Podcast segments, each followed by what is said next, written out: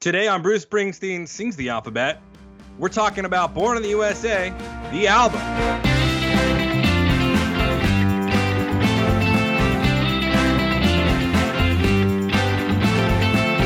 You're listening to Bruce Springsteen Sings the Alphabet, the only podcast on the internet where we talked about every single Bruce Springsteen song in alphabetical order. But now we're doing things the right way. Now we're doing things the right way. That's right. Act two, things are a little different. Things are not as they seemed. We're going back. We're doing all the records. We're doing the records in release order, and we're talking about them song by song, uh, one record at a time. Today we're talking about "Born in the USA," uh, the most famous Bruce Springsteen record on record. Certainly, certainly the most successful. Yeah, for sure. Financially speaking, yes. I would say that uh, we've said this before, but sort of maligned a little. Oh, I should say I'm Rob. I'm I'm Rob Carmack. I'm joined as always by JB Clark. Sorry, I got that backwards. I'm JB Clark. I'm joined as always by Rob Carmack. Rob, how you doing, man? Man, I'm just I'm suffering from a bit of an uh, identity crisis, not Yeah? knowing which one of us I am. But uh, I feel like I can get through that. Okay. Are you feeling extra big and loud right now? I man, yes, I am. I feel like I was. We were quiet. We were on a desert road. We were having a very somber, internal, like reflective season, and now I'm ready to slap that snare drum as hard as I can and fire up the synths. How are you? Jim? That's right. Hit the piano chord with that left hand. Let me hit that drum with the right hand. Let's play Born in the USA. Point that index finger to the sky and belt it out. Woo! Yes. How are you? Yeah, dude. I'm great now. Now that you know which one of us you are. yeah. Good. uh, and now that we're talking about um, easily sort of like the most like rocket, the rockinest and the most accessible way record. Um, this is a record that anybody can get down to. Well, and certainly they have. This is, uh, we mentioned before, this is by far Bruce Springsteen's most uh, widely accepted, purchased, listened to album ever. By far. What's it? Uh, twenty five million sound scans or something like that. It is, I have it down here. As- uh, We're talking, like JB said, we're talking about the album Born in the USA, which was released on June the 4th, 1984. But I have it down here. We're jumping a little bit ahead of my notes, but uh, it, uh, it has been it's been certified 15 times platinum, which means 15 million copies sold in the United States. It's way I think it's like 28 if you go uh, 28 million. I think if you go international. I could be wrong about that. I found some conflicting uh, sources on that, but it's it's a lot. It, it is a lot of albums sold. Well, Like, it's a little more nebulous now because it's not about sales; it's about scans. Nielsen has like some algorithm. How many times has the has have songs from the record been been played oh uh, yes, or streamed? And so they they have a they call it sound scans now. yeah, And so this is a record that still gets played a lot and still gets streamed a ton, and still um, and and still gets bought a good bit. You know, it's an ever evolving sort of situation. But yeah, 28, uh, 28 is it. no, I I think have, maybe it's higher. you said. Say what? What'd you say? I, I- it's higher. I have it right here. It's 30 million units sold reported in 2012. So eight years Yeah. ago, which was the last time I guess they like these were the the only numbers they were con- considering. This is before streaming became like a, a viable way of tracking this kind of thing. But as of 2012, this album That's has certified units sold, or is that reported units sold? Or do you reported know? units sold.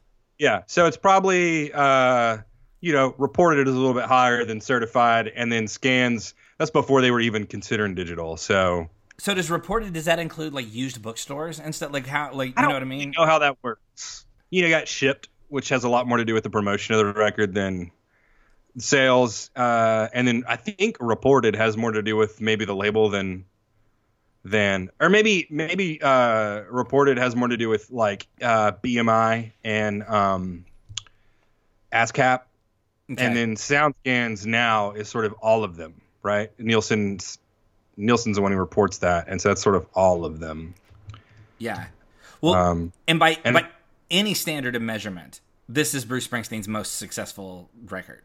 Yeah, so outside of outside of records sold, Bruce Springsteen has 10 million, almost 11 million monthly listeners on Spotify, so one of three or four major streaming services. Mhm. Um, monthly listeners, the top, three of the top five songs, and uh, four of the top 10 songs on his page are from this record. Dancing in the Dark is got 231, almost 232 million listens alone on Spotify. Born in the USA, 180 million. I'm on Fire 160 million, Glory Days 61 million. So we're we're dealing with a record that's that's beyond the, sort of the scope of trackability. Yeah. Well, and and you said like the of the top five, but like the number one last I checked, the number one Bruce Springsteen song on Spotify was "Santa Claus is Coming to Town." Which I mean, if you got a if you got a Christmas song, that's gonna end up. So like, other than the song that Yeah, everyone listens to once a year, The, it's not, they don't have Santa Claus on there anymore on the popular list. I think they shook it up a little bit. Oh no, it's number 10. It's actually 101 million. They reported it now. So oh okay, so everything else is kind of moved up, but they have it at 10 and they have four songs uh, that have fewer plays above it. Uh, jeez, I think they maybe sunk the uh, they sunk the uh, Christmas songs in the in the in the ranking. Yeah, interesting. Well, that's probably smart. I bet everybody was getting. I mean, I'm, I'm sure Christmas songs were just like weighing everything else down on on the. Stats. I bet it has a yeah, it probably has a lot to do with um with like Alexa play uh Bruce Springsteen. Nobody wants to hear that because it's gonna pick up the first you know the, Yeah. But it's also like in like if you go looking for like Christmas mixes or holiday season mixes, like that's gonna end up on a lot. Like if, if you just say Alexa play Christmas music, like that's gonna show up in the rotation at some point, you know, and that counts. yeah. So- So so does like uh Fourth of July music. You know. Oh, true. That's, that's a good point. Um, so so yeah, th- this album is it's a juggernaut. In, in fact, if, like anytime you go looking for like the list of like the top fifty mm, highest selling albums of all time, this is on it. So Yeah. And we should also mention one of the m- maybe top five most iconic record covers of all time. for sure. Yeah, and par- and and uh, mo- most often parody. There's a Simpsons parody of of this record cover out there somewhere with Homer Simpson's butt. Everybody's everybody's got a parody of this, and Yeah, and uh, I love seeing it in other. I, I'm sure I've mentioned it before. I love seeing it in other other from other countries. I, there's a there's a Hebrew one from Israel that that uh, is hanging on the wall of a, a blues museum in Clarksdale that that just makes me so happy. I, I want to buy it off the guy, but he's not the kind of guy to part. He he runs a homemade uh, museum, so he's not the kind of guy to part with merch. like by point of comparison, if you're out there like wondering, like, well, is 30 million? That sounds like a whole lot, but like compared to other Bruce Springsteen albums, like what Nebraska has been certified platinum exactly one time. So this album, like Nebraska, has sold a million copies as of the most recent measurement, and I Yeah. even like Born to Run, like like I realize Nebraska may not be a a- a fair comparison because that was at like a much smaller record, but like even Born to Run, like we talked about it like which was up well i guess the river was his most successful up to this point but like born to run which is was his breakout album i think sold i think i think it was, it's been certified like five times platinum you know Yeah. what i mean like so like this is like so born to run was considered a, a- like a massive hit and this album sold 25 million more copies than that did if you played auxiliary percussion on this record, you're good. You can still you can pay rent every month. that's that well i mean th- that's that's something we'll talk about at some point but like the the personnel that you're hearing it's all e street band Yeah. so there's no there's no extra musicians brought in But I'm just saying, if you got brought in, or if you got some sort of credit on this album, if you are registered anywhere on this album, on like BMI and ASCAP, which is uh, what a bar registers with, so that they can play live music, you know, Yeah, if you're Bob Or radio station Mountain, who stations. mixed this record. yeah, you are good. Yeah. Uh, so yeah. Yeah. this is by by all standards and measurements, this was a an incredibly successful record. However, amazingly, this is not the most successful record of 1984, which I think is is a source of frustration for Bruce Springsteen to oh, this Oh, yeah. day. Because and we mentioned and we'll we'll talk about this. Well, I mean we talk about it now. Like the it biggest single from this album was Dancing in the Dark. And it should have hit number one. It was on its way to hitting number one on the Billboard Yeah. charts, but it stopped at number two. And the reason it stopped at number two is because a couple of weeks after this album came out, Prince releases a little album called Purple Rain. He's play, Prince played defense, man. Oh my and, gosh. And by defense, I mean he played the best defense as a great offense. Yeah, Prince Prince went out there and scored a million goals. yeah. He Pr- Prince happened to also release the most successful record of his career, which was Purple Rain, and the the lead single off of that was When Doves Cry. And When Doves Cry hit number one as Dancing in the Dark was creeping up its uh, uh, its way to number one, and so fully stops Dancing in the Dark in its tracks. And and like even to this day, in an interview, when it when asked, I, I like rec- the most recent time I heard him at, or I think Jimmy Fallon asked him about this a couple of years ago, but asked him like, "So you've never had a number one single?" And and and Bruce said, "No, Dancing in the Dark hit number two, We were uh, beat by When Doves Cry, and you can sort of hear it in his voice. He jokes about it, but I can tell like the competitive. Bruce is a competitive guy. He's a very successful Yeah. musician. Like there's a part of him that's like, my God, like like on my tombstone, it will say, "Dancing in the Dark" was number two, "When Doves Cry" was number one, and that's just too bad. So, but I Yeah. mean, and Purple Rain ends up becoming the best-selling album released in 1984. But what's interesting, and I found this in my recent, like, Purple Rain is not the, the highest-selling album in 1984. It was the highest-selling album released in 1984. Do you know what the number one selling album in 1982 in 1984 was? We've talked about this, and I don't remember. It is Thriller, which was released Yes. two years earlier. Two Thriller, years before that. Michael Jackson's Thriller, released in 1982, dominates the charts so hard that it continues to be the number one selling album into 1984. And so, Yeah. even though Prince's Purple Rain is the nu- number one selling album released in 1984, Thriller still has it beat. And Thriller, and I mean, we, we we'll talk about this more in in the uh, the bonus episode. Thriller is the highest selling album of all time. It is it holds the Guinness World Record of uh, most albums sold of all time. So. Yeah. Because I mean, it just kept it. They just kept pumping singles out of that thing over and over and over again. So anyway, Yeah. um, other albums released in 1984, JB. I'm just going to run through this list. It- it- it's a murderer's row. There's there's so many like big albums that came out this year. So, um, in addition to Purple Rain, in addition to Born in the USA, you've got She's So Unusual. Uh, sorry, She's So Unusual by Cyndi Lauper. Private Dancer by T- uh, Tina Turner. Can't Slow Down by Lionel Richie, which uh, won the Grammy for uh, Album of the Year, amazingly. Uh, Unforgettable. Say what? I, just laughed. I mean, yeah, considering all the other albums that were, that were nominated, I, I cannot believe that. But anyway, uh, you got Unforgettable Fire by U2, Reckoning by REM, the Footloose soundtrack, which was a really big album, uh, Make It Big by Wham, Ride the Lightning by Metallica, Build the Perfect Beat, Building the Perfect Beast by Don Henley, the self-titled debut album by The Smiths, Zen Arcade by Husker Du, and Like a Virgin by Madonna. Yeah, man, That's a big year. it's a big year. so Born in the USA is released amidst all these things. It took more than two years to record on and off. Like it, they weren't in the studio every day for two years, but like they went in to start recording. They laid down several songs. I think eight of the songs that they recorded in those 1982 sessions made the final cut. And then Bruce starts to sort of work, work on. Basically, he he stops because he wants to make Nebraska. He does that. They go back. He continues to write, continues to like doubt himself, and he writes up to like I think by by most estimations somewhere in the neighborhood of 80 songs to be considered for this album. So then eventually in 1984 they go back into the studio.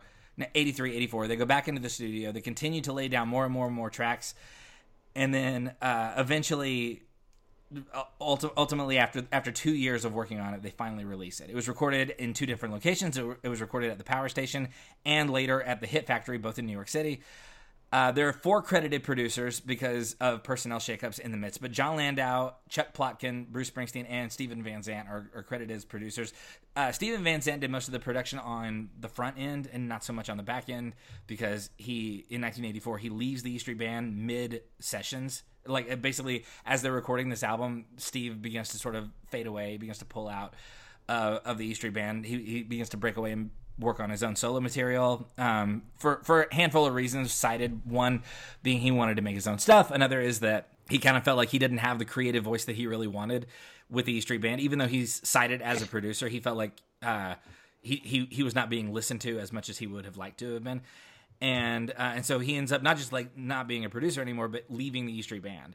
Yeah, so they he wrote oh, like somewhere between 70 80 songs, not even including the Nebraska songs. They recorded a lot of them, ultimately whittled it down to the track list, which is 12. And uh, let's see here. Yeah, we talked about it reached number one on the Billboard charts. It held, oh, yeah, it reached number one on the Billboard charts. It held it holds the spot for four weeks, which is the entire month of July. Um, and and then Purple Rain is released, and beginning August the fourth, it is no longer number one. Purple Yeah. Purple Rain holds the number one spot for the rest of 1984 without interruption. Um, and even so, this this album continues to be a juggernaut. It, it has been certified platinum 15 times. Like we mentioned before, 30 million reported sales sin uh, as of 2012.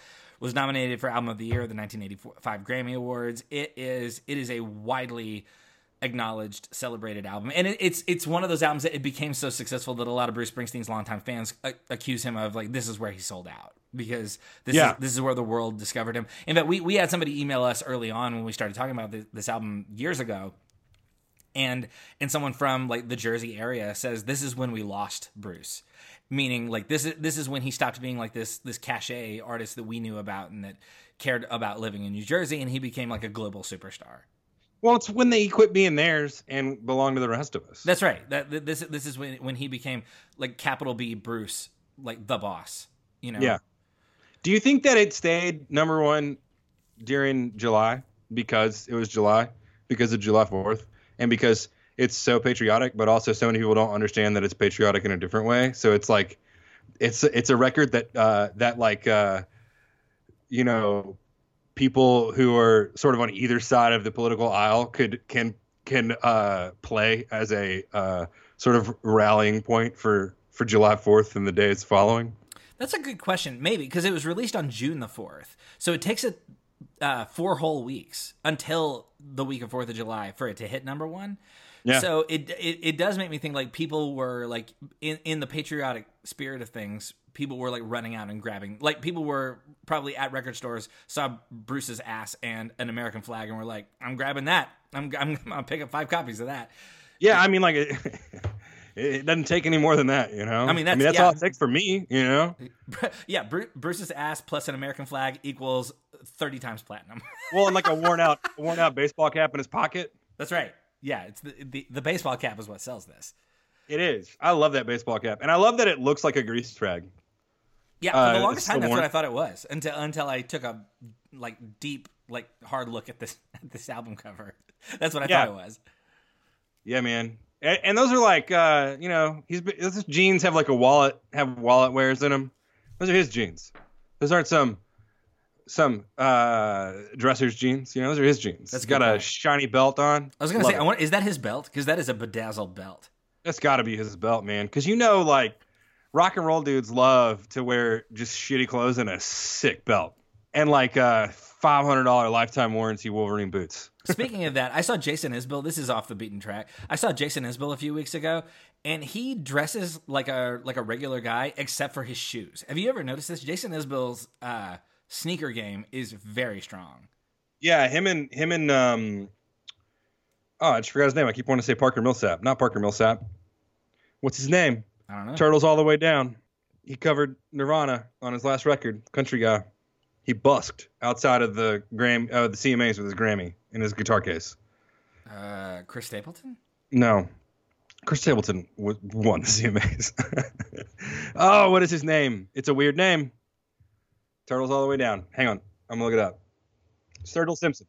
Sturgill Simpson. Sturgill Simpson. Okay, okay, okay. Yeah, him and Sturgill Simpson both wear uh, super cool sneakers. Like they were like super. They were like disco ball glittery. Yeah. So I, Jason, I, I feel like I remember him wearing boots for the longest time. And, you know, like motorcycle boots and work boots. He and- seems like a boots guy to me. yeah. And then I think Sturgill, I really think Sturgill got him into sneakers. you think so? You think they were I like, really do. hanging out at a festival? he's like, hey Sturgill, what's with your shoes? And Sturgill's like, "You- you wear them once, you'll never go back. And then ever Yeah. since then, Jason's been walking around with disco balls on his feet. So Look, dude, I've been wearing boots all week 'cause it's been raining, and today it was supposed to rain a little bit, and it was still gonna be wet, so I couldn't wear like my white Converse. So I went and got a pair of high tops out of my closet, some some highlighter green Puma sky tops, and I wore them, and they were they're so comfortable. Like once you wear them in, man. Uh, and I got some Nike Dunks that are like it's like walking around in a lazy boy. Mm. so before Jason Isbell and Sturgill Simpson were setting the world on fire, fire with their glittery shoes, Bruce was wearing this belt that is on That's the cover right. of Born in the USA. That's right. So It's a badass belt. It is a badass belt. So yeah, it, it's a well, and you mentioned like the patriotism of it all. Like this, this was. Uh, there, there's a presidential race going on in 1984 when this album is released, and Ronald Reagan is, is running for re-election. And very famously, he attempted to co-opt this song and was uh, very, very swiftly met with a cease and desist order. And uh, that that's a thing. That, so because because like yeah, Born in the USA sounds like this big patriotic rock anthem, and that's what most people think it is until they listen to it and they're like, oh god, like th- this is this is a very sad. Well, and we'll get to it when we talk about the track by track. But like, I think the album cover helps to sort of create kind of that dissonance, you know? Yeah. Because the album, it's a very triumphant looking album cover. Let's talk about the overall theme because every one of Bruce Springsteen's albums has a theme. And so I do want to mention before we get into the track by track what what I sort of perceive this theme to be. And I, I, I think as I listen to this album, and I spent a lot of time with this album, this album seems to be about struggle and about longing, which is not a profound thing to say. Like you could say that that's the case about a lot of Bruce Springsteen's albums, but I feel like this album is almost like a response to Nebraska because Nebraska is there is an abyss, and what if we stare directly into it? And what if we accept it? And what if we like embrace like the the sorrow of it all? And this album is about saying, what if instead of staring into the abyss, what if I try to overcome it? Or even perhaps pretend like the abyss does not exist. In a lot of ways, this album feels like it's about denial to me. It's about people who are struggling, who are swimming upstream, and it's not working, but they're gonna do it. They're they're gonna try it anyway. They they will they will fight the abyss or they will die trying. Like, am I hearing what? You, are you hearing what I'm hearing when you listen to this record? Yeah, I think 1982 is a fork in the road for Bruce, right? And he's thinking like, what what can I? He's sort of realizing that that it's gonna be tough. That that what he was told, what he was promised, is not guaranteed. It's gonna be tough. And Nebraska is like, what if we what if we try to uh, buck the system? What if we try to make the system work for us? What if we try to, you know, like whether or not it, it, means that everyone else gets to come up. What if what if it's just us on the come up? You know? You mean you mean Born in the USA? No, I think Born in the USA is about like I'm going to struggle to do it the right way. Oh, because I, I, thought ne- Nebraska. I don't know about struggle to do it the right way. Like several of these characters end up in jail. It's true. Yeah, all right, all right, you're true. But I think it's sort of like Nebraska's like I think Nebraska's like uh, you know, hey, it's gonna be it's gonna be the thing you were promised is gonna be it's gonna be a struggle to get to. And Nebraska's like, yeah, I'm not gonna do that. I'm gonna, uh, you know, kind of go take the dark path. You know, the yeah, dark Nebraska's path versus the light like, path. Yeah, you're not gonna get there anyway, so you might as well like blow up the Chicken Man or like go on a killing spree or like yeah, stare, join stare the mob, go blow all your money. Yeah, yeah, yeah, yeah. And then Born in the USA is like, I'm gonna struggle. I'm gonna participate in the struggle, whatever way that is. But like, I'm gonna participate in the struggle. And still, at the end of it, you're like, come on, I worked for this. And you're still like, I, what Born in the USA is first track. Like, I fought, you know, in the army. Well, let's got, let, yeah, let's jump into the track by track so we can talk about the, the song specifically. So, track one, side one, you drop, you, you pick up this album, you put it in your cassette player or your or on your turntable or whatever you're listening to it on, and the first thing you hear is that snare pop, those sweet synths, and "Born in the USA."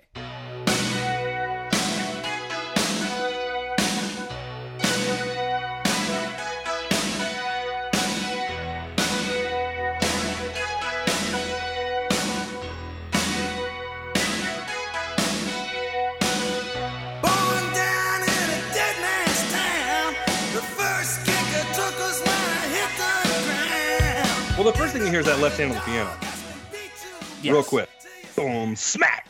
Oh, I love it. So yes, Born in the USA. This is our first track. So so then so continue what you were saying. So the idea of, of this of this song is I, I joined the army. I fought. I fought for my country. I am I am a citizen here. I have bled. I have put my life in jeopardy and now I cannot get a job. Now, granted, the reason he joins the army from the beginning, the reason he joins the army is not because he feels a sense of patriotism, it's because he got in a hometown jam and somebody put a right. Basically, the impression we're given is like he's given a choice: jail or Vietnam.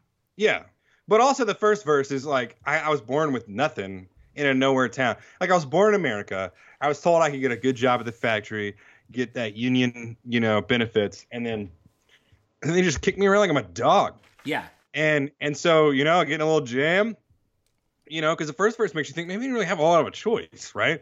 And then so they say, all right, you want to go, you know, you want to serve your country, or do you want to go to jail? And he's like, all right, I'll serve my country. And then they're like, all right, cool, go serve your country. What your job is to protect freedom is I want you to go to this jungle where no one is, and I want you to shoot someone who doesn't look like you. Yeah. And I want you to yell, you know, like I, I, I want you to, I, we're going to tell you all kinds of obscene things about this person. We're going to dehumanize him and dehumanize you in the process because, boy, you're an American and that's your duty. And he comes home and, uh, and, and he, he's not equipped for work anymore, right? Yeah. And yeah, it's just, there's, there's no way up. You know, born in the USA. Yeah. Look at me, man. Born in the USA, land of hope and dreams, right? All the promises that we were given here we are. Yeah. paid my taxes, paid my dues, and and what do I get? You know, I get I get like uh, a loaf of bread and uh, half a gallon of milk and some government cheese, and in order to get that, I have to have the whole town sort of tell me how I'm not doing enough. Uh, Congratulations, son. Thank you for your service. You're born in the USA. Yeah, and, and the chorus is not like this triumphant, like yeah, you know, like f yeah, America. It it, it is a it's a cry. It's it's basically him insisting on his birthright because the idea of being an American citizen is like you are entitled to certain privileges and rights and benefits and enti- you know, entitlements. And and what he's realizing is like, oh no, like those those things aren't real at all. Like this, this Yeah. you know, it like all all the things that make people feel patriotic are it turns out pretty hollow when you really need those things to work on your behalf. And I really loved that when when we talked to Lori Pierce, one of the things that she pointed out was like, uh, close your eyes and imagine that this character is black, and imagine like how much deeper and more Yeah. tragic that struggle is. And that, I mean, I I've never listened to this song the same way again since. Imagine this guy comes back and he doesn't have the GI Bill, or maybe he does, but he can't get it anywhere, or he's not allowed to buy a house in a neighborhood that will like gain property value. Yeah, or he know? still he still has to deal with like what it feels like to be pulled pulled over by a by a white police officer in a certain. in Or maybe he's got to go save somebody's life in a swamp in Vietnam and get shot at and come back to camp where people just call him racial slurs. Yeah. So Yeah. so yeah, th- this is uh, it, it- this is a very dark, very sad song, and it and it This is like the first sort of FML, you know, the expression FML. yes, So F my life. So a lot of Bruce Springsteen songs, you know, are like political, like middle fingers to the man, right? This is a middle finger in the mirror, right? This isn't like a F you. This is like a F me. yeah, it really is. That's that's a, that's a good way. I think that's a solid read on this record because it it is a rage against the system, but it's also sort of like, like well, shoot, like like this this is. I guess this is my fate. It, it- there is a resignation, which and, and so much so that this this song was not originally supposed to be on this album. the The original cut of this song was um, meant for Nebraska, and you can hear that if you listen to tracks. There's a there's an outtake of it. It's very different. And apparently, the reason this song ended up on this record is because early on in the process, when Bruce was considering it for Nebraska, that he went into the studio one day and played just a version of this song, like the Nebraska version of this song, for the guys in the band while they were just sitting around at the studio. And there there are varying stories about this, but according to Roy Bittan, he says as Bruce was playing the song, he said like he says, "Oh, I can hear a riff," and so Roy like goes over to his Yamaha synthesizer and starts banging out what is now the famous riff riff. And then Max sits down and starts to crack on the snare and after they did that two times uh, according to Roy Bruce yells wait wait wait stop. Okay does everybody have the chords okay yeah roll, roll the tape. And so Yeah. what, what you hear is what you hear. Now Max disputes this and he says that Roy was not the first person. Like basically Max has has a basically takes issue with like the order in which the musicians like all sort of heard the the sirens call of what what the song would originally would ultimately be um but but max is also like i don't know. Like i don't want to i don't want to call roy a liar so we'll just let, let it be what it is. So Yeah. uh, so that's so anyway that so the story is like this was supposed to end up on nebraska but in in the in one of the studio sessions the, the band sort of had like this come to jesus moment with w- when hearing this and then it ended up being what you hear. Yeah, well, and it, it paved the way for what this record should be, and the song selection in order, and it also uh, helped clarify what Nebraska was, and and I think that's that that selection is beautiful. I think that's right. But yeah, so like thinking about it in terms of the theme, like people kind of trying to swim against like the darkness of their own fate. Like yeah, that, that, that's what this chorus is. Like the verses of this song belong in Nebraska, but then the chorus almost feels like it's bridging the space between the two because it is. I mean, it's a lament, but it's also sort of like this this, this raging insistence that I don't deserve this. I deserve like I am as an American citizen, I am owed certain things, and I'm not receiving those things, and I'm I'm I'm not going to just sit here and not say something about it, you know. Yeah, So, yeah, man, it, it's a it's an interesting, powerful song. I I don't love it. It's not one of my favorites. It's weirdly it's my daughter's favorite Bruce Springsteen song, um, but uh, she obviously does not understand the political nuance of the whole thing. She just likes the chorus. yeah. Uh, not unlike most people at a Fourth of July barbecue, but um, that's you know that's what it's like to have a seven year old. I love this song so much because for the very same reasons, uh, but like for opposite reasons at the same time. Like I love nothing more than for when everyone's having a good time around something to be like, oh yeah, you know, for everyone to be like, George Bush is going to uh, VA hospitals to paint people and being like, yeah, I think he really has sort of uh, tried to make amends for his sins, but let's not forget that he's responsible for the deaths of maybe a million civilians. like I love nothing more than ruining somebody's good day with truth. I don't know why, but I do. And I, it's because I'm sitting there like thinking about it the whole time. My therapist tells me that all the time. Like, you can't let other people have a good time sometimes. Like, or as my sister-in-law often says to me, "Wow, you really do say a lot, don't you?" So yeah, I mean, and uh, obviously we've talked about Bruce's survivor's guilt about not going to Vietnam. This song is obviously an outgrowth of that, and yeah.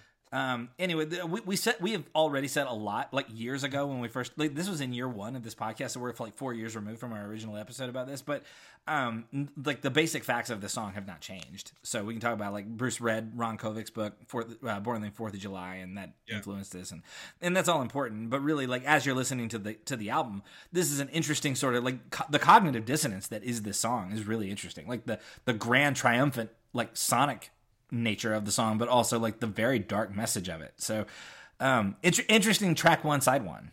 You know, April recently read, or not recently, but a couple years ago, read that Born on the Fourth of July, and I was like, "How was it?" And she, because I haven't read it, and she put it down. She's like, I, I don't know. I mean, I guess I didn't like it as much as Bruce. not about to write a song about it or anything. Yeah. Uh, so the next song is is Killer.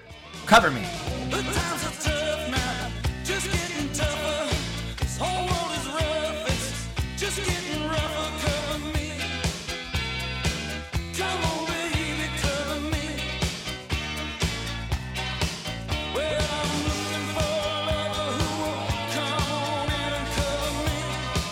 Man, this has some of the best blues guitar, you know? Yeah. This has some very like inspired by Muddy Waters blues guitar. It's funny, like this song was originally written as it was supposed to go to Bruce wrote it thinking he was gonna give it to Donna Summer to record, which means that like the the original destination of the song was to become a disco song. Yeah, well, it's got this sort of like um, new wave post funk, post punk sort of feel, which is is is not unsimilar to disco. You know? Yeah, and uh, I said I said Muddy Waters and Albert King. I meant BB King and Albert King. Sorry. That's all right. Um, that's just that would that would really get on my nerves later. Glad you glad you went back for it. Yeah. Love Nils Nils plays the absolute shit out of his guitar. It's well, it's not Nils. Nils Nils has not yet joined the band. Oh, jeez, he hasn't. Yeah, but that's I had that in my notes. My I had it in some notes, and I said that last time because it was in is, the notes that I wrote down. In all um, likelihood, that is Bruce Springsteen playing. Yeah, that's guitar. that's and it sounds like Bruce playing guitar. I'm reading from my old notes that we have already corrected on the podcast before. uh because I just copied and pasted onto this new note. Yeah, uh, Steven Van Zandt leaves the band as, as this album is finishing. Yeah, and and that's not Steve's. That's not Steven's style either. No, so it's definitely not him. This but, is 100 percent Bruce. Because and you can tell because Bruce likes to hold a note and then pinch it. Um, and that's what this is all about. Right, but but then Nils Nils will join the band for the tour for this album, but is not uh, right. is not recording on this. So anyway, wanted to get that basic fact in there before somebody fired off an email. And thank you for that. You know, I, you know that's my job is to put down the lies, and your job to pick them up. You know,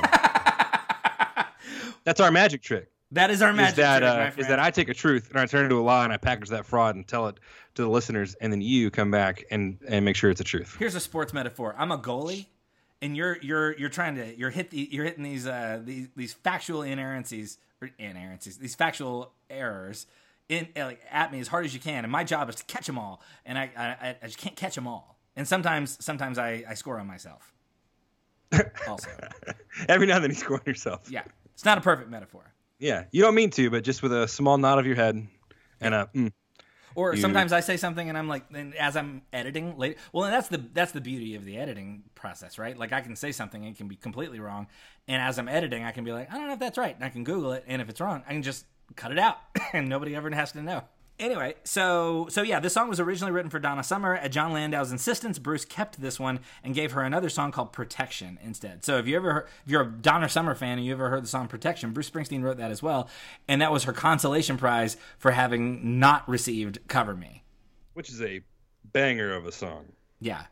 Also, yeah, that's the the number of songs that Bruce Springsteen has just sort of like quietly like written and handed off to somebody else is amazing. But This one, I don't know what to do thematically. I don't really know how to feel about this one. I realize like a lot of this album, th- this album is meant to be thematically cohesive, but I realize like a lot of people, Jon Landau and Chuck Plotkin specifically, were lobbying really hard for j- him to just pack this album with hits, and it worked. Obviously, like this this album is again we, we mentioned before, it's a critic or it is a marketplace juggernaut.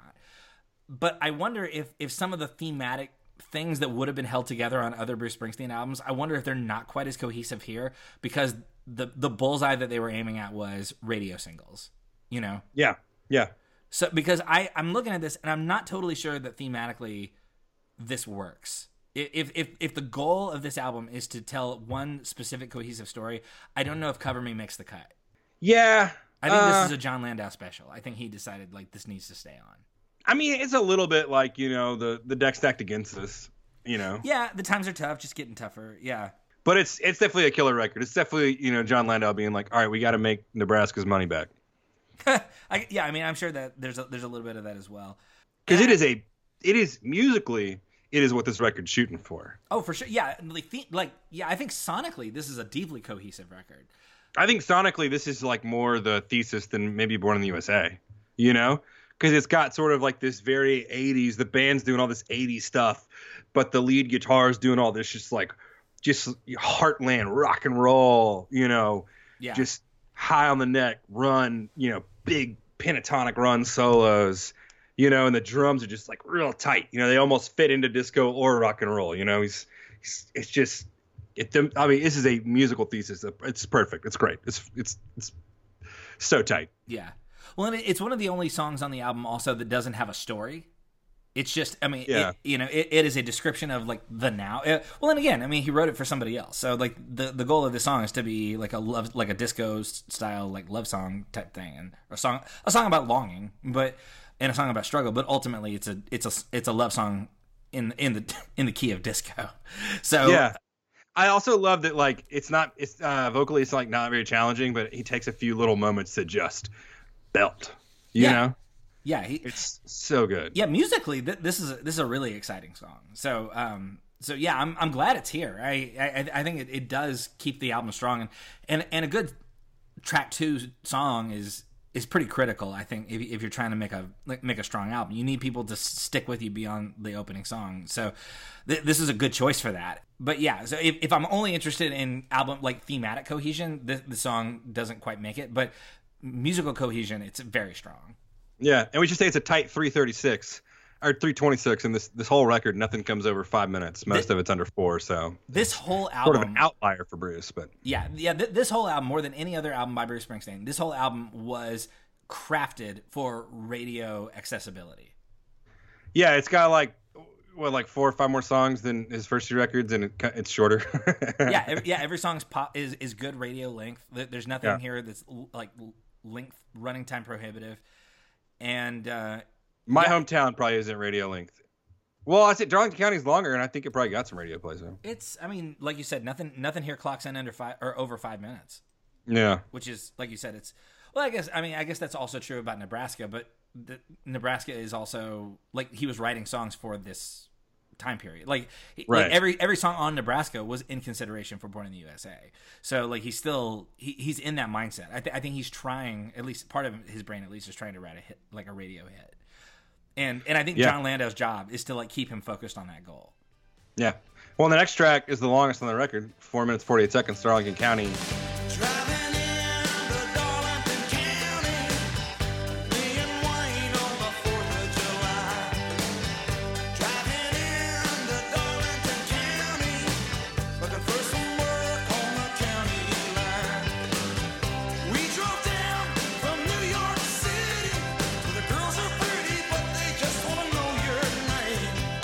Comes out of the gate with just some some sweet gritty guitar playing, and then you like a cowbell and like a piano slide down into the you know full band coming in, huge organ sounds. It it rules. I love this song, man. This song is super fun. This is a it's a it's a honky tonk kind of rocker to it. Yeah, And and thematically it works. It's it's about a couple of idi- idiots uh, it's about a couple of idiots trying to posture themselves as much bigger deals than they really are. They have they're from New York City. They have to leave New York City because everybody in New York City already knows that they're idiots and they're losers. And so they go down to Darlington County because they figure if we go down south, then everybody will think we're a big deal because we're from New York City. And ultimately, uh, one of them has to sneak out of town while the other one gets arrested. And Yeah. so that's uh, I love this. I, I narratively th- this one this is. I, I think one of the funniest songs that Bruce has ever written. I, lo- I love the final line is so funny to me where he says, "I seen the glory of the coming of the Lord." Uh, I seen Wayne handcuffed to the bumper of a state trooper's Ford. I love Yeah. the idea of like his come to Jesus moment is the realization that his friend has been arrested for probably like trying to go out with an underage girl, and so he's just gonna like slide on out of town before anybody realizes he was there. Yep. You know what? Maybe we'll go right on back to New York. So yeah, man. I, it, which again, it, it and honestly, the song feels like it could have been an outtake from the river, but but again, like because of it sounds like a, a distant cousin to like Ramrod or Cadillac Ranch, but but again, thematically, it's it's about somebody who like kind of is in a terrible spot in their life, is in a dead end. Like nobody in their life, I assume, nobody in life their life respects them. That's why they have to get out of New York City, and and they they're only met with more terrible things of their own making. Like they're they're they're the designers of their own fate. I love the idea of two guys with 200 bucks, two new 200 New York City dollars. You know, the the exchange rate from New York City to Darlington County is like pretty pretty decent. You Yeah. know, they're coming to town with 200 1980s New York City dollars, and they're going to Darlington County. And I mean, today, if you go, if you're from New York City, you got 200 bucks, and you drive to, you know, just a small town, and with 200 bucks, like that's a you're gonna you can rock and roll all night. You can. And uh, back then, you could probably rock and roll all night and then get a hotel to sleep it off in. You know, yeah. Yeah, man. It was great. And, and it's got the shalalas, which to me, like, that speaks to sort of like a like a mindless, like we're just we're just whistling through our lives. We're just we're we're we're we're, there are, we're giving no thought to our cho- choices. We have no we have nothing more profound to say than shalala la la la la la la. our paws own each of the World Trade one uh, one of the World Trade Centers. Uh, it's we're from New York. Yeah. Hey. And- yeah. yeah. Hey, haven't seen my buddy in seven days, but we came down for 200 bucks. Like I'm probably good for another month and a half. yeah I, I like the song a lot just for the it's it's a lot of fun to listen to it is super catchy i love i do love the shalalas and the characters are so dumb and they're like i like i, I love the the creation that bruce in such a short economic period of time gives you these two characters who are not likable in any way and gives them an entire experience to where you're sort of laughing at their fate by the end of it And I also love like uh instead of explaining the whole thing, it's I mean you get a little bit of it, but the whole song we're driving down to Darlington County, driving down to Darlington County, driving down to Darlington County, and then it's like, oh man, I haven't seen my buddy in a couple days. Uh, you know, this dude's giving me some trouble. Driving now to Darlington, you know. like- yeah, that's right. It's the same exact same tune. Like as he's like heading out. It's like it's like that scene. You know that GIF of um, Grandpa Simpson like walking Yeah, into a yeah, room, hanging up his hat, and then turning out and picking his hat back up and walking right back out while he's whistling the whole time. It's The, like uh, it's the Homer Simpson going right back into the bush gif. Yep. Speaking of Simpsons gifs, while we're on this record, it's very much like if this if the last verse of the song was just a sound, it would be skirt. gotta go. There's a this guy shaped hole in the wall. Um, Yep. Speak, speaking of songs, speaking of songs about somebody who who end up in jail, uh, "Working on the Highway" is track four. Friday night, then I got fresh out of work. Talking about the weekend, scrubbing off the dirt. Some heading home to the family, some are looking to get hurt. Some going down to the store wearing trouble on their shirts. So, Working on the Highway is a good song, and also Downtown Train song. Uh, I'm just joking. Right. So, uh, anyway, Working on the Highway. What you got? What, what do you got to say about this one? Well, basically, it, I mean, it's fascinating. It, it is obviously it, it sort of is like a twin or like a cousin of like Darlington County because it has the same sort of like lighthearted rockabilly sensibility of somebody like getting in over their head and ending up in jail. But it's also fascinating. This is a Nebraska outtake. It was originally called Child Bride, and uh, it, it was very dark. It was very sad because it's about somebody who uh, takes a girl over state lines who is underage and ends up going to jail for it. And but he takes that song and he turns it into like this big Elvisy rocker. but it has the same sort of tragic doom story. But it, the, the guy's a lot more lighthearted about it. At by, by the end of it, and so it becomes less about sort of like this guy's terrible choices and more about how like before he goes to jail. He's working on the highway, and after he goes to jail, he's still working on the highway. So, like, the whole system is built in such a way to where, like, life in jail and life out of jail are not that different from each other. And, like, he, uh, like he makes this he tell he uses the device of taking a girl over state lines as a way of sort of getting at this larger point you know Yeah. And as sort of dark as that is, the lyrics, I mean, the, the music is uh, imagine that Elvis surf movie. You see the scene where they're all on the beach yeah and they're all dancing and they all have their hands over their heads and they got stepping back from one side to the other and they're like waving their hands one side to the other. Ba, ba, ba, ba, ba, ba, ba, right, left, right, right, and then they go down with the snaps. Yeah. You know, very grease lightning. uh-huh And I love how fast it is too. It's like it it's almost at the pace that you would leave Darlington County at if you're to yep or maybe as you're driving out of darlington county you see this guy who's working on the highway yeah, it's like the cops like, "What are you up to?" And you're like, "Nothing." Anyway, yeah, I love it. Yeah, man. So, but again, it, it's it's thematically, it's right on point. it, it is. It, it's a guy who is sort of in a in a terrible spot. He makes some choices and somehow finds a way to make it worse. So yeah, that's uh. And yeah. this is another example. This whole record has got this sort of like this sort of like uh, disco-y sensibility, you know, in in the meter, which Yeah. is which is of the times, right? This is this is the '80s. it's yeah it's post disco Um, like like mid synth period. Yeah, every song has ripping rock and roll on guitars, and and I that's why I love this record, is because it is just so guitar forward. It's like, uh, hey, I know that y'all are, you know, the guitar's, you know, dying or whatever, and we're all just playing weird funk chords up high on, and and you know, we're just we're just it's synth heavy now, but but uh, we're we're gonna do all that, but also we're gonna have this uh this one dude with uh, super curly hair and one braid over here in the corner and some ripped up jeans, shredding on a Telecaster. yeah. It's like how does a '70s guitar rock god make an '80s sounding album? And this is this is it. This is the answer to that question. yeah, this song, I mean, this record is the way it sounds the way that the uh, guitar player for the other Bruce Springsteen band uh, looks. Yeah, that's that's a good point.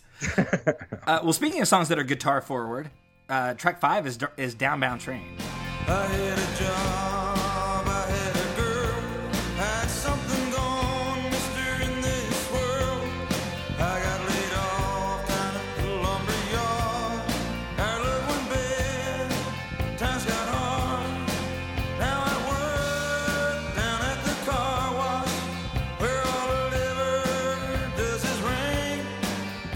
It slows down a little bit here. It does. This is the best song on the album, in my opinion. Yeah, you you uh, you are on the record saying that. I am on the record saying that. I, I got to hear this song. He did this song uh, when I saw him in Jersey a couple of years. Actually, I think I've seen him twice. He uh, he did this one when I saw him in Houston in 2014. So, um, man, this this is such a good song. Uh, and very like it, it opens with a guitar. It, it opens with some with some rock guitar, even though it is Yeah. slower. What's that like that somber sort of like radio ballad, you know? But it's so good. Ugh. And he's doing that. He's doing that sort of like uh, that crooning, sort of kind of slurring his lines together, you know, singing that he does. That that's just so good. Yeah, it's great.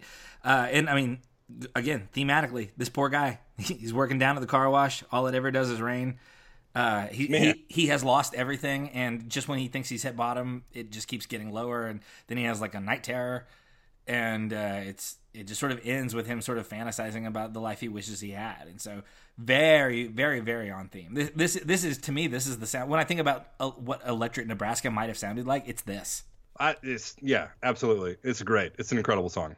It's in the Hall of Fame. It isn't. Yeah, I, that's right. We were both we were both a five on this one, right? Yeah, Yeah. we were. Uh, and then we transition into my least favorite song on the record, which I think you like quite a bit more than me, which is "I'm on Fire." Hey, little girl, is your daddy home? Did he go and leave you all alone? I got a bad desire. Oh, I'm on fire. Tell me now, baby,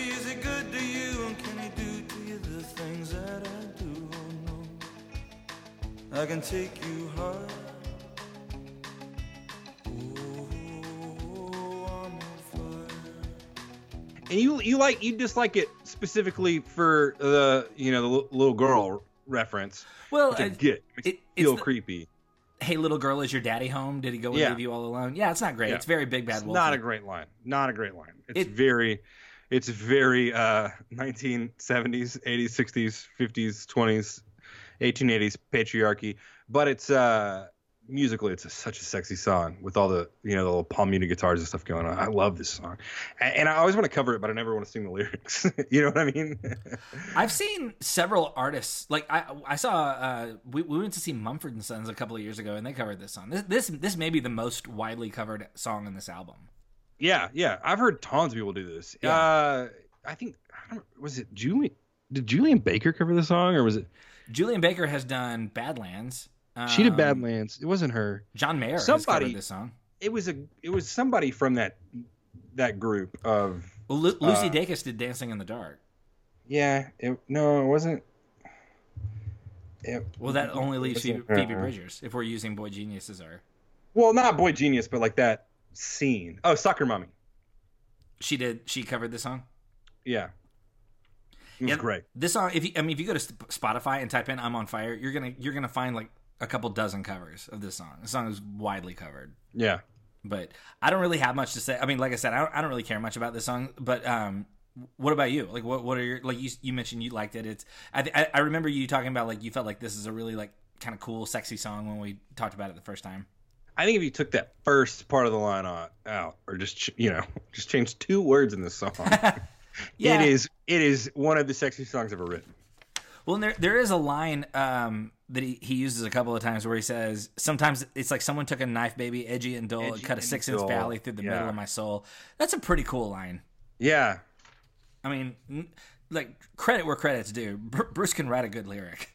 I mean the second li- the second verse. Sometimes it's like someone took a knife, baby, edgy and dull. Just like took a knife, baby, edgy and dull. That like that is a line. If you're watching a movie and someone you know delivers that line, you're just like, wow. Just imagine like a uh, young Al Pacino delivering that line. You know, looking just past the camera. Yeah, You know, or you know any any good actor. And then, uh, you know, cut a six-inch valley through the middle of my soul. And at night, I wake up with the sheets soaking wet and a freight train running through the middle of my head. Only you can cool my desire. Oh, oh, oh, I'm on fire. I'm on fire.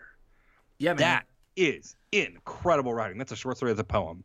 It's everything. well, It's- it, and it is. It. is- I mean, if I, I realize, like, I, keep, I keep going back to this. It is on theme. Like thematically, it is consistent. It's about a guy who is longing for a person who's out of reach for him for whatever reason, either because of her age or because of another guy, and he can't get over it. Like he's he's quote unquote on fire about it, and and yeah, so and like the first verse implies, if we skip the actual actual lyrics and like the implied, if we consider that the time that he's writing it, right? Mhm.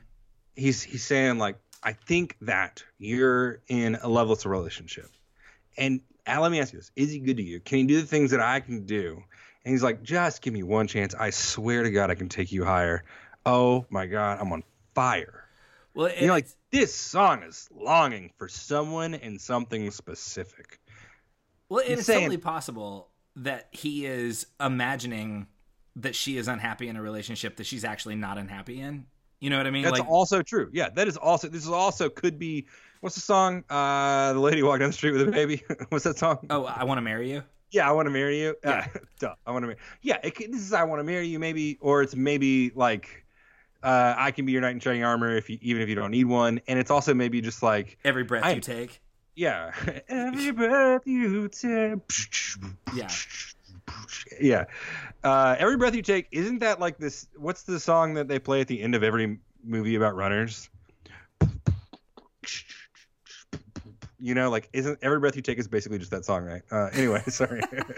But yeah, I mean, so I mean, but it, that would be consistent also with kind of the running theme and or the character theme, cover me notwithstanding, of this album, which is like people who are a little bit like broken down or even maybe a little bit oblivious. Like that's the thing about Darlington County and working on a highway is these two guys are utterly oblivious to what's going on around them and who who is interested in them and who is not. It, Yeah. it, it would not at all surprise me if in Bruce's mind the the the the the narrator of on, I'm on fire is like th- th- it's not just because like she's stuck in a relationship. It's like she's not into him. You know what I mean? Like it's possible that this is about a guy who thinks there's a girl who is into him, and she just straight up is not, and he's not. He he doesn't understand that. He does not believe that. You know? Yeah, the song we don't we don't get her perspective. We don't get the benefit of that. So so you know you're you are fully justified in giving it a three. You're, you were Thank you. justified in giving it a two or a one if you want. There you. go. But but uh, I, I also uh, if, if the facts are as I as I suspect they are, it's five. And if there's if if the facts are as you suspect they are, I think it's a one. I guess that's the thing. I mean, it, it is all in the eye of the beholder. So maybe it is a three. You know, maybe it's a three. It, it, it is whatever the listener wants it to be. yeah. So let's let's flip the vinyl. Let's go to Okay. side two, Other side. and the next song. You know, we're not going to quit on this record on side one. no, We are not going to surrender. We are not going to give up. Yeah. So Side two. side That's the two, First track. track seven of the album, No Surrender. Well,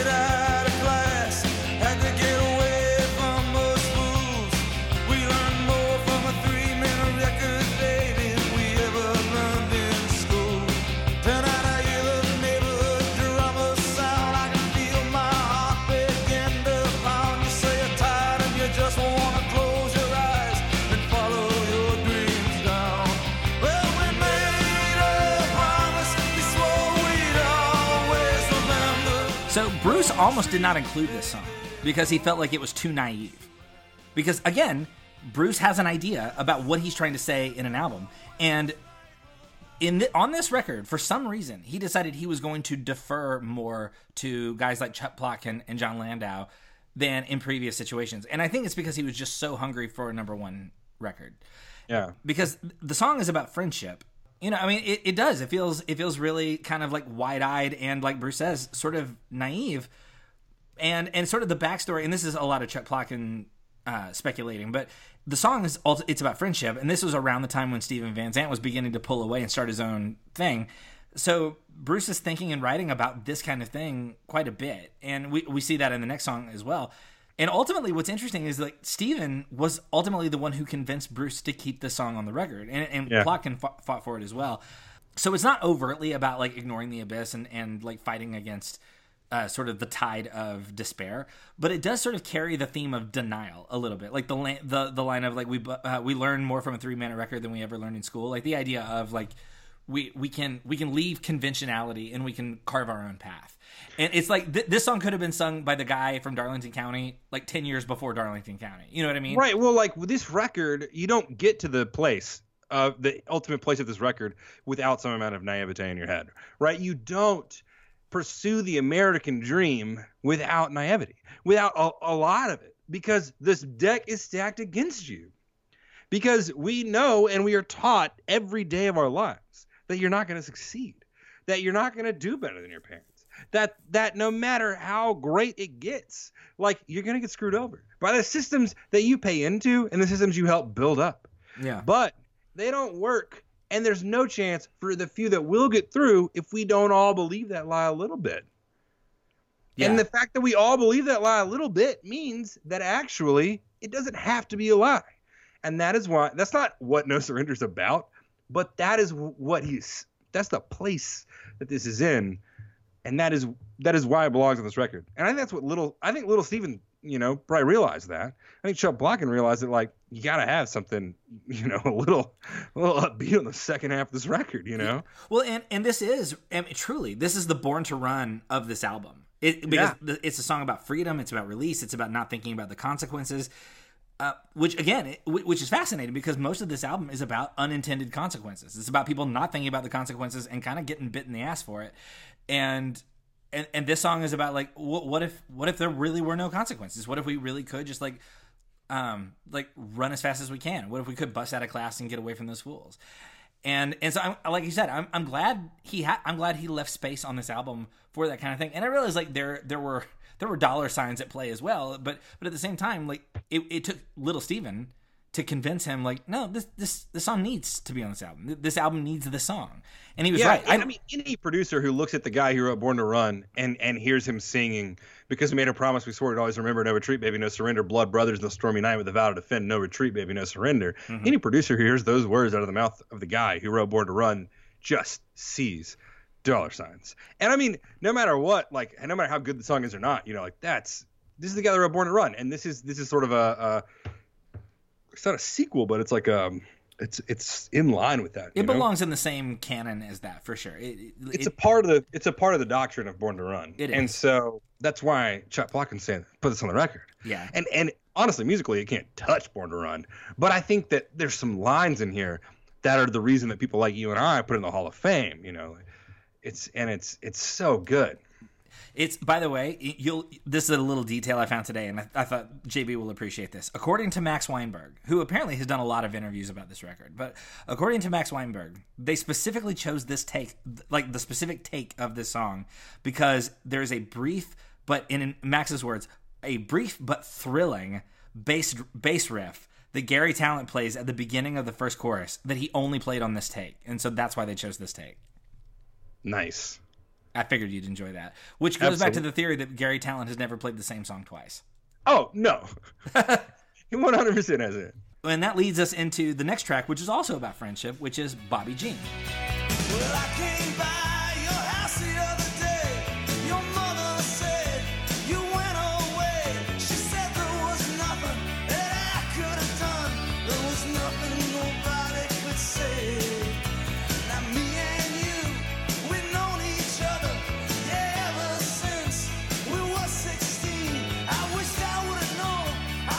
this song showed up after Steven Van Zandt had fully officially left the band. And th- there's always been speculation that that's and Bruce has never overtly said it, but th- there's th- there's always been speculation this song was about exactly that event. And and again, Chuck Plotkin, one of the producers on this album, I think possibly started that line of speculation because he in an interview about this song this is what Plotkin says. He says Bruce was trying to write his way out of this kind of nightmarish reality that Steve was gone.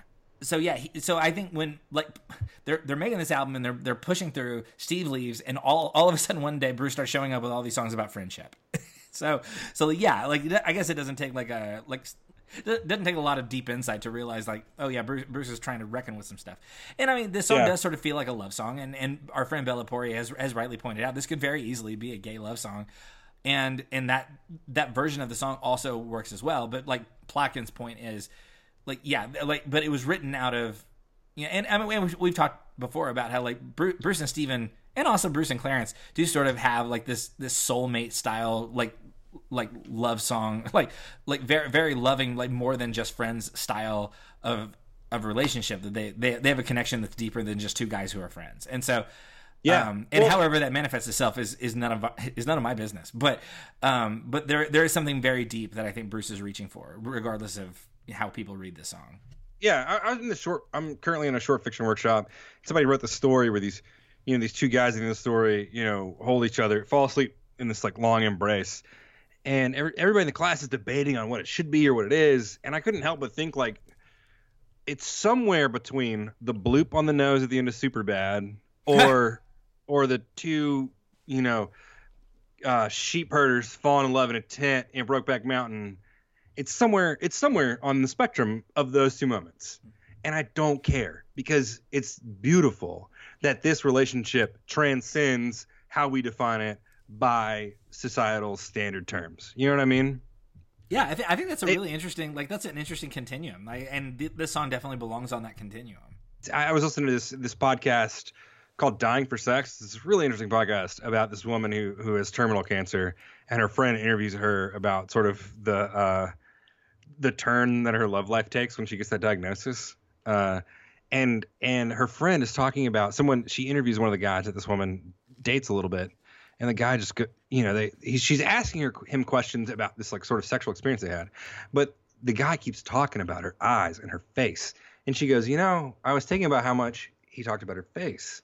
Because that's all I can think about is when I see her face, I know that everything's okay. And she's always so beautiful, even when she's sad. She's always so like just present in her face and the way she's there. And whenever you have a friend who's really there for you, you know what I mean? Like that when you see their face, you're just so happy to see it. And it is we were talking about uh me, me and a friend of mine who's this great writer, we're talking about um this idea of attraction. He's talking about someone he's attracted to, and he corrected himself. He said, I, I don't know, eh, not like in a weird way. And I said, No, I get it. I, I use the word magnetism just because people are so weirded out by the word attraction. But that's what the song. This song is about attraction. Like Bruce is so attracted to to, to Steven Van Zandt, and who cares how he means it? He means that whenever he sees Steven Van Zandt in a room, the space between him is is tense with magnetism, and he he's attracted to go over there and to to be with him, right? And that's what the song's about. It's about friendship that transcends societal norms and definitions. And I love that. I love that very much. Well, speaking of dying for sex, the next track is I'm Going Down.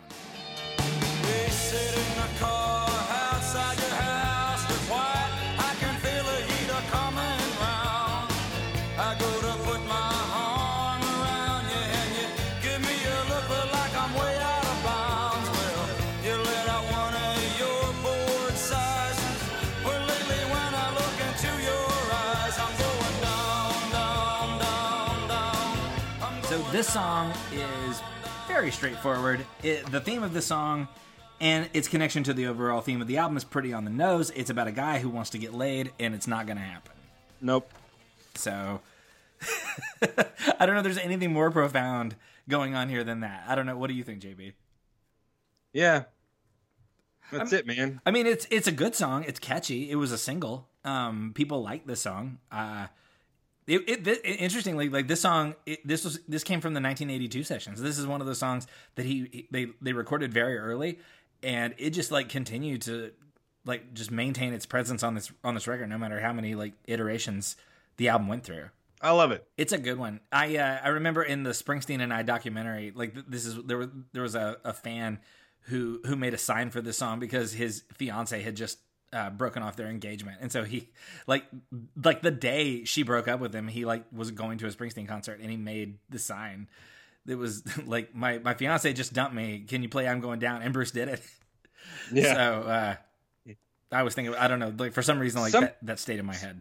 Sometimes when I hear it, I think it's a little more explicit. Like, well, she's bored. There's one thing that I'm on the record as enjoying and being good at. Oh, that's a good point. Yeah, like yeah. Maybe this will this will liven up our evening. I don't know. Yeah. Um, I'm gonna go down. so not on, this. So so this song is a prequel to Redheaded Woman, is what you're saying. yeah. Yeah. Yeah. All right. Well then, uh, let's go to the next song, which is we're, sorry we're, we're we're way over time here. So I'm trying to now I'm trying to move us through what are the biggest singles of this record, which are uh, track ten, which is Glory Days.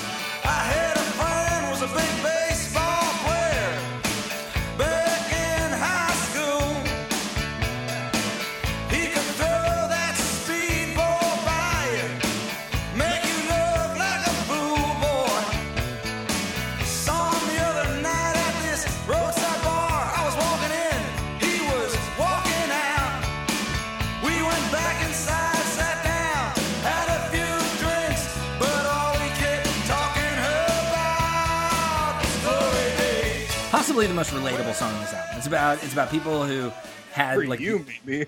well, I mean, just among the people that I know, the people that I grew up with, this is very true to life. This is Jeez. we had. I mean, I grew up in a small town where everybody had like the the best things that happened to them in a lot of ways were. Uh, I mean, in this song it's baseball, but in in my hometown it was football.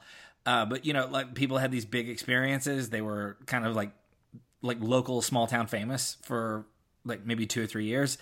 And then uh, that stopped being the case once they turned 25 and you know like weren't uh, were no longer in the shape that they were in. And like not, the the people who were cruising main street were no longer the people cruising main street anymore. And uh, so anyway I, I to, to me th- this this is one of those ever present songs about people who who peak early and all all their best they they see the life as like all all the best days are behind me. And like yeah, I guess we all know we all know someone like this if it's not us, you know. Yeah. Well, and and also, I mean, I realize the song is about people like people you grew up with, or people like the fictional world in which the narrator grew up with. But like, I, I think most people have at some point in their lives reach a stage where they look back and and see and and wonder if the best of their days are behind them. You know. Yeah. Well, I will say that. So I don't think about like my hometown, going back to my hometown, and like seeing my picture on the, you know, whatever the wall of the store. Oh, me but I, de- I definitely, if you know, my old band buds come around town, or I go to their town, you know, our wives always know that, like, all right, you know, I'll I'll make other plans. You guys, I'll set up some lawn chairs in the backyard. Make sure there's some ice in the cooler. You guys can sit around and, you know, talk about the band days. yeah. Which Well, now we we uh, very much identify as much sadder than current days. Yeah. Well, and I mean, it, and again, thematically, it's very on point. It, it's it's people who are sort of like dealing with like the despair of reality, and instead of actually like confronting those things, they're like, let's just have another beer. We'll tell story. We'll tell that same story that we tell a million times. Because if we stop telling that story and we realize like why we're telling that story and not like living out new stories, it will crush us. So pour Yeah. another beer and let's let's do it again. Like I went back inside and had a few drinks, and all we kept talking about was glory days.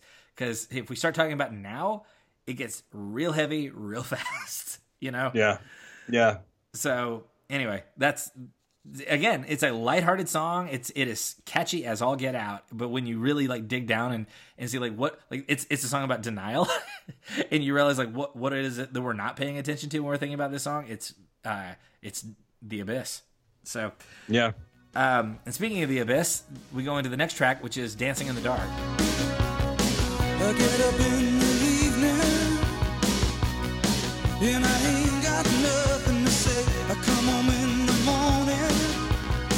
I get up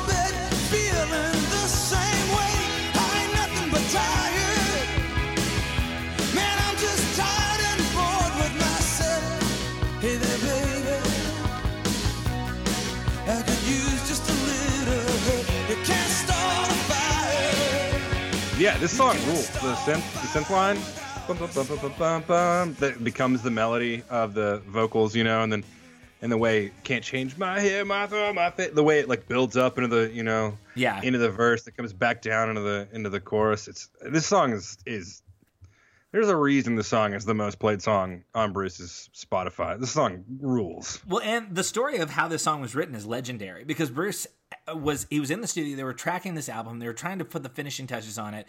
They are. I cannot imagine how creatively exhausted he must be, having written and recorded almost eighty songs. 80 songs. And Jon Landau comes to him and says, "We we don't have it yet. There we, we are missing the lead single. We're we're missing the thing."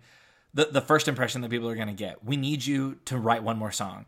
And Bruce, according to legend, Bruce says to Landau, Aren't I paying you enough? and basically is like, How dare you tell me after I, I wrote and recorded 80 songs, how dare you say to me that I need to write more songs. Like you cannot squeeze blood from a stone. And Landau persists and says like we don't have it. And so Bruce goes home and he is pissed off and he is frustrated and he is creatively out of juice. And he's like, "What is it?" And basically, he's like, I'm, I'll, "I will write from that place because that's all I've got." And and so he just like opens up his veins and writes this song. And this Yeah. this entire song is about creative frustration, and it becomes the the biggest hit of his entire career. Yeah, so uh, I mean, Bruce is always writing from a very personal place. Yeah. And this song is way poppy, so it almost doesn't feel like it's as personal, right? It's so of the moment, but it's so timeless because what's the who who's the, I want to say it's G.K. Chesterton, but I feel like it's wrong. The uh, writing is easy, just let me open a vein. Okay, it's a quote. It's it's it's it's been attributed to a lot of people, including Nietzsche, Thomas Wolfe, Ernest Hemingway. I I I don't think that's those guys though. Anyway, or Red Smith, you simply sit down at the typewriter and bleed. But uh, this is this is Bruce bleeding on the page, and Yes. he just happens to do it in one of his poppiest songs. Is that he's he's goes home and he gets out a box knife and he literally cuts his vein open. Not And this is what- literally. not literally, figuratively cuts a vein open. I'm sorry, that was really graphic. Yeah. I'm so sorry. But like that's how it feels sometimes when you get down to this moment, this creative. There, I mean, there are people who have opted to cut themselves as opposed to, you know, what I'm saying like this. This is the moment in someone's life where like in creative people's lives where like where sort of like the mental uh, illness and the success meet, and you and you you you know are, are faced down with a decision. And this is this is uh this is him bleeding on the page, and it's it's brilliant. It really is, and it's um, like I, I again it's one of those songs that people i think assume because of the music video probably that it's about like a love song and getting getting sexy you know or like we're just dancing in the dark but it's not it's he's by himself he's alone Yeah. and he looks in the mirror and he wants to change everything about himself and he like it's about self-loathing and trying to like make something of yourself in the midst of that it's Yeah, shadow boxing, man. yeah, yeah, exactly. Like, sh- yeah, shadowboxing your like your your demons, and uh, that that is what this song is. And uh, the music video is very misleading because that is Yeah. not what this. Is, the music video is about him dancing with Courteney Cox on a, on stage and having a great time. When really the song came out of like utter like angst and turmoil. And I I really part of me hopes like the day like he went because he go goes home he writes it he comes back. I I would love to imagine that Jon Landau listens to the demo and be like, see, was that so hard? Yeah, I would love for him to just like flippantly be like, "Great, thank you." thank you. This is all I was asking for. anyway, Yeah, which I'm sure Bruce also like. And there are those moments where, where uh, I mean, it happened to me recently. I, I'd been working on the story for eight years, and someone recently looked at me and was just like, "Just you know, write it. Like, just change, just change it. Just do it again, one more time." yeah, And I did, and it like, and it really wasn't that hard when I finally did it one more time. You know what I mean? Like that you. one more time. Finally, you know, like yeah, getting there and finally putting it down and finally editing it, like that took so much. But once I sat down and really got to the page, it came right out because I've been think- I've been working it for eight years, right? Yeah. It finally came out, and it came out, and everyone was like, "This is great, good job. See, you can do it. You're good at this." And I was like, "I'm not good at this. I'm bad at this." And it took eight. And they're like, "No, this is great. You did it." And that's what this song is. It's like, congratulations. Yeah. And then whenever you're like, oh, it took so much for me, all the creative people, you know, all your creative mentors or whoever are just like, yeah, bud, it takes a lot from all of us. And uh, yeah, that's I love it. It's like Tom Waits, you know. You know, it's not about the muse is lazy, man. I'm in the studio every day from eight to five. You can show up then, muse, or I'll do it without you. Yeah. It's like it's hard work. And uh, yeah, it sucks, but you know. But when you finally sit down and do it again, you know, it's just another day. It's another eight to five. Yeah. Well, and then uh, we close out the album with the final track, track 12, which is My Hometown. I was eight years old and running with a dime in my hand to the bus stop to pick up a paper my old man.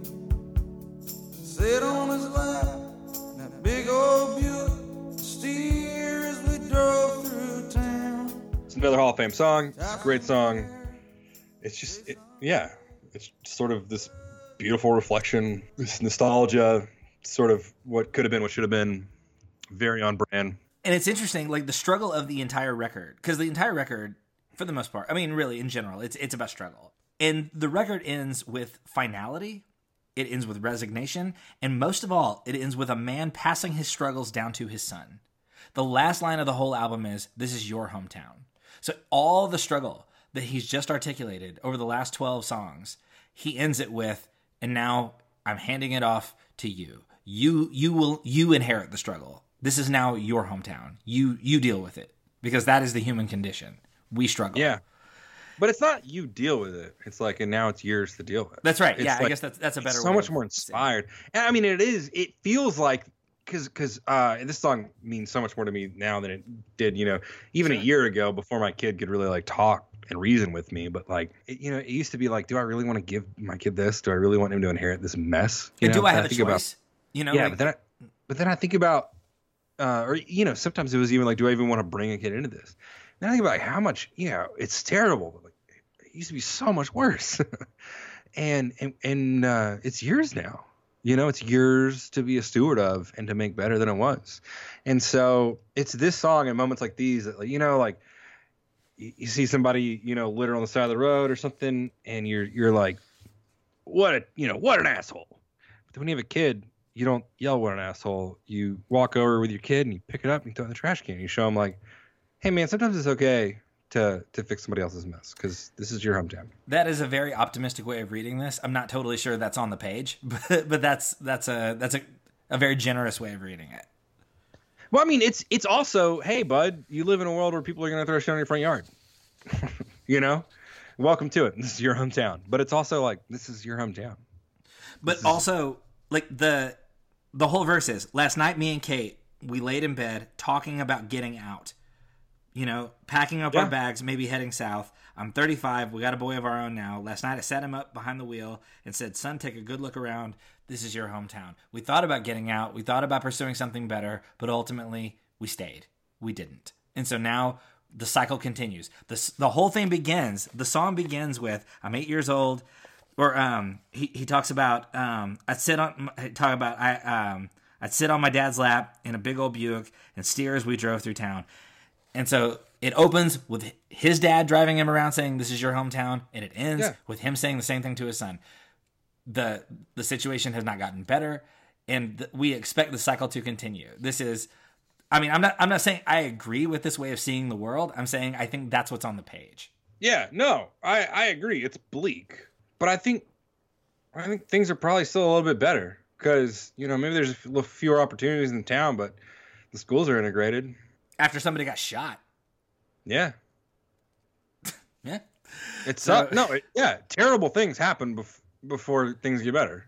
But yeah, so the the ultimate uh, the ultimate concept behind the song is we we have struggled and And the next generation is going to struggle. the next too. yeah the, the the legacy of humanity is that we struggle struggle, and yeah. the next generation will struggle there is no such thing as passing on a perfect world to the next generation like you said we may or may not make things a little bit better but to to convince ourselves that we are not handing off something that people will struggle with is a fallacy Yeah, you know. I mean, how many times did somebody get shot in the first book of the Bible? Zero. But how many times, like very early on, one of the very first people killed one of the other very first people, you know? And then so many of them killed each other that God wiped them out. you know what I mean? And then the next generation struggled. And they, they I mean, they screwed up immediately. and the next generation struggled. And the next generation struggled. And the next generation struggled. And that's the story of humanity and that and this is your hometown. It is yours to do with, and uh, it's not great, but it can be better. And you can leave, you can go down south, or you can change it. You know, we didn't, and maybe that's a good thing, maybe it's a bad thing. I don't think it's bleak. I think it's true. It's just true.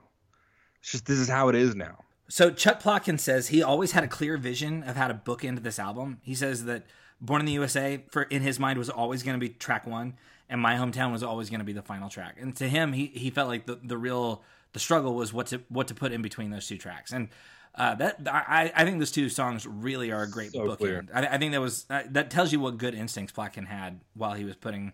Well, he was like s- sorting through eighty different songs to try and figure out what to do with this album. So Yeah. Um, Here's what I love about this song at the end. Mhm. This whole record is about sort of how everyone has tried to do something better. Wh- whether that was getting laid in Darlington County or trying to make something in your life, whatever. They've, they've tried something, right? And the last song, he doesn't he doesn't look at his kid and say, This is it. He puts him in front of the wheel of the truck. He does exactly what his dad did for him. Right, but he the I'm not saying I'm not saying things are going to be great, but I'm just saying like it will continue and you're in control now. The Yeah. future, you know, is handing he's handing us he's he's his, this record is him showing us everything that's wrong and everything that has been tried and at the end he's handing us the reins, the wheel. What do you do with it? Yeah. And that's that is not that is not a promise of better things. That is just a hope that maybe the next generation could do better than we did. All right. Well, that's a good place to land it. So uh, we we, we got to get out of here. Uh, so anyway, We have to get out of here. Sorry. thanks, thank, thanks everybody. a blast. it was a good record. It was a lot to talk about. Thanks everybody for sticking with us. Uh, we'll be back in the feed next week. Next week we're going to mix it up a little bit. Uh, the next the next thing on the timeline of Bruce's release uh, discography is the five disc uh, mega live box set Bruce Springsteen and E Street Band live 1975 to 1985. So we're gonna we're gonna take a look at that one. We're not gonna go track by track. We do not have that kind of time, but we are gonna we're, we are gonna talk about it. So um, JB, thanks for being here, and to everybody else, uh, we will see you next time.